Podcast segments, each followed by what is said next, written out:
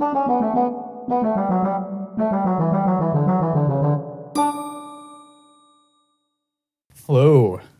The first finding is that here is Dr. Wiley to join me. The first finding is that there is a podcast called Small Findings. I, I had to find this out because I forgot. Anyway, it's been a while, so I do have a lot of findings. Let's let's talk about some of them. One of them I learned from watching Space Time, this PBS video series that I've been watching during lunch. It uh, has like a lot of bite-sized pop science physics explanations.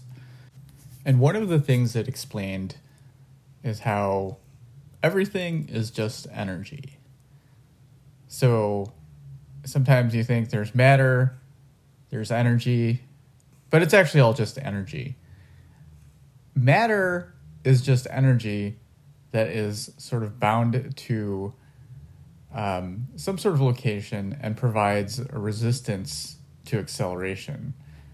So the reason it provides resistance to acceleration is uh, if you imagine a bunch of energy particles trapped in some sort of cube um, that are just kind of bouncing around in that cube and they're not evenly distributed in that cube. There's, let's say, there's more of them at the front, closer to you, than at the back.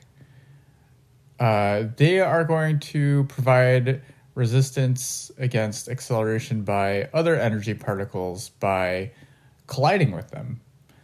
It's just more likely that if you try to push through with some energy particles at the front, they'll just bonk one of the energy particles in the box and uh, bounce back, and uh, they won't accelerate um, as quickly as if there's there's just nothing to uh, to stop them. So that is why uh, you know mass is actually energy. There's there's not like a point at which suddenly there's there's a there's mass and it's just uh, an indivisible kind of thing. Um, but I don't know actually know why uh, mass gets held into these like virtual containers like this. Like why does it why does it stick to a space? I'm not really sure. I'll let you know when I find out. Um, the other thing I I found out about was um, what's the contents of the famous philosophical essay, What It Is Like to Be a Bat.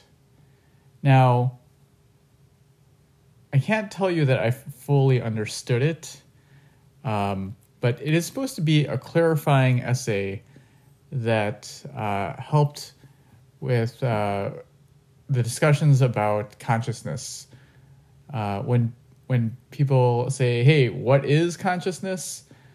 Um, there's a lot of reference to this paper or this essay, um, written by Thomas Nagel, uh, and they say, "Well, if there's something something it is like to be that, then it has consciousness." Now, here's why I don't really understand that all the way. Um, how do I know that there isn't something that it is like to be um, a music stand or a doorknob. I can't tell because I'm not that doorknob. Uh, maybe people who understand this can uh, email me smallfindings at fastmail.com and tell me tell me why. But uh, I I kind of see what they're sort of saying. Like you can't imagine what it would be like to be a doorknob, but you can imagine what it would be like to be a bat or a cat, maybe even a worm. I think they often go as far as like a plant is beyond that line. You don't know what it is like to be a plant. But I don't know. Right? Is there?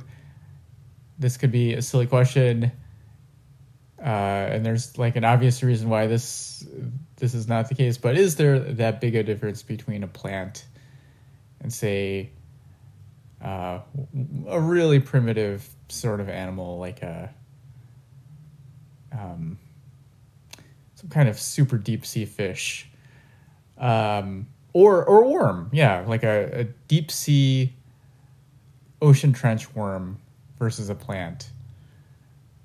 Is there something it is like to be a deep sea uh, ocean trench worm, but there's not something it is to be like a a plant?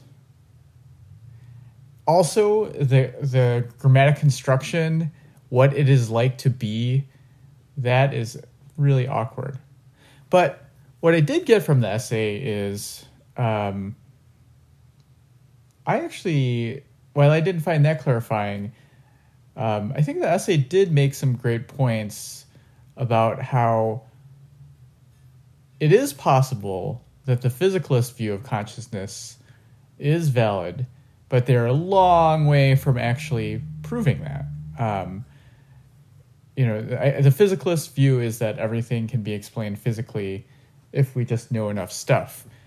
And, you know, you could jump from, uh, okay, these electrical impulses activate these neurons, and then you could get all the way to, oh, this is what consciousness is.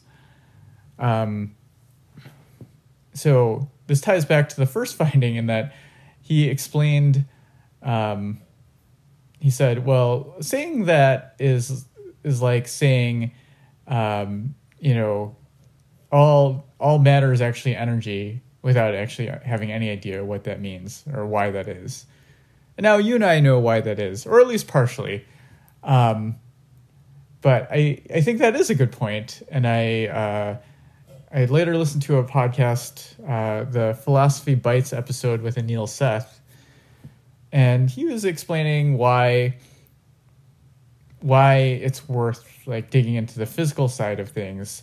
And you know, I, I hope I'm not missummarizing it, but I think the gist was well, the more you know, the more you have a chance of finding out. And that's like really grim in a way. Like you could you could learn a lot of stuff and you could actually not get all the way to learning what makes consciousness consciousness.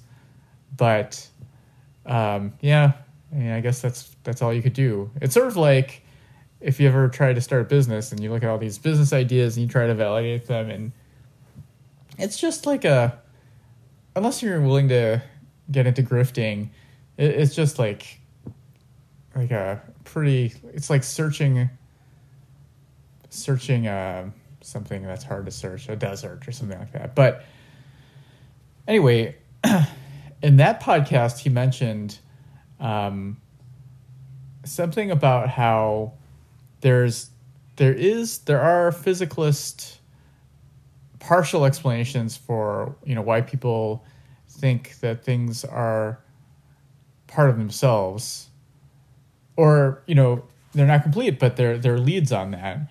And one thing he mentioned was, um, I think it's called the rubber hand experiment. Yes, it's the the rubber hand illusion experiment, and in it, what they do is they have somebody's hand under the table, and they have a rubber hand on the table in the same um, position. So their hand is under the table, and right above uh, that hand, above the table, there's a rubber hand that they could see. And they do things like they have the person move their hand and they make sure the rubber hand moves with it. Um, and after a while, they start doing things like poking it and things like that. And then eventually, they do something where they stab the hand, and the person will recoil. Like, even though they know that it, at some level, it's not their um, actual hand that's being stabbed, uh, but some part of them thinks that's part of themselves. Um, all right, so other other things I've uh, found out from podcasts. There's um, there's an episode of uh, the latest episode as of right now here in October 2023 of Past, Present, Future uh, has an interview with a historian who specializes in uh, Roman history. And the host, David Runciman, men- mentions um, that he was wondering why he he thought he thought Mark Zuckerberg's hair was bizarre, and it is. It's it's sort of strange, and you think a guy that rich could get, you know, a good haircut or at least one that would would suit him, uh, but he doesn't. But it turns out Mark Zuckerberg is a big fan of Roman history and especially of Augustus. He thinks Augustus is a super great guy who, uh, you know, made all these hard decisions and may have harmed some people, but in the end, he, you know, uh, brought uh, a sort of peace to the Roman Empire. Um, so he really admires him, and yeah, I yeah. So he okay. This is a, this is all I found out is that you know Mark Zuckerberg uh, admires Augustus, and then I found out that David, David Runciman, who's normally a very serious person, uh, hypothesizes that his hair is like that because it's supposed to be like some kind of ancient Roman haircut, so that uh, Mark Zuckerberg could look like his hero Augustus. Um, another thing I found out is I've been listening to uh, Canadian podcasts recently, Canadian news podcasts, just to get a sense of the Canadian vibe. And um, I found out that two million people. I found this out from the the latest episode of the Big Story. Two million people in Ontar- Ontario don't have a doctor. So they all have health care coverage through the Canadian government, but some kind of shortage has happened, and a lot of them don't have a doctor. And in Canada, you know, all healthcare is supposed to come through, you know, their their national program, like like in England or Korea or something like that. But there is this loophole in which, um, while doctors cannot charge for care, they have to be paid by the Canadian government. Um, nurse practitioners uh, who are you know nurses that could prescribe medicine and do a lot of the functions of a doctor actually can charge. So what's been happening is in Ontario, uh, people have been paying like twelve hundred dollars to them for an appointment, on top of like a subscription to uh, have access to these like really expensive appointments, and of course, um, you know, the problem with this is, uh, besides the inherent inequality, uh, it it just kind of erodes the the universal healthcare. It's it's become less universal. It's like, um, for example, I think up until you know some years ago, I think this changed within the last ten years. Sweden used to not allow private schools, so because they didn't allow private schools pretty much all of their schools were good uh, because the rich kids went to those schools, so they got better.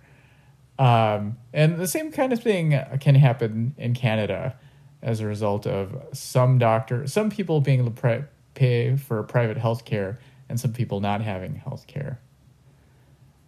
The other thing I found out about Canada is, um, well, first, they they all have a pension, which is sort of awesome. But I guess it's being threatened by the province of Alberta, which uh, says, well, we contribute somewhere around half of the money to the to the pension, but we don't get half the money. So we're gonna just take it out of there, and we're just gonna have our own pension separate from Canada. And this is this is actually a lot like the the healthcare problem and the private school style problem, where it's like, yeah, Alberta has a lot of money because they have all this oil, um, and so I, I think I imagine this happens because they get taxed progressively, and uh, yeah, I I don't know. Um, it sounded like it's probably very hard for them to do procedurally but uh, anything can happen in politics these days when uh, somebody is willing to just kind of break unspoken convention uh, like that.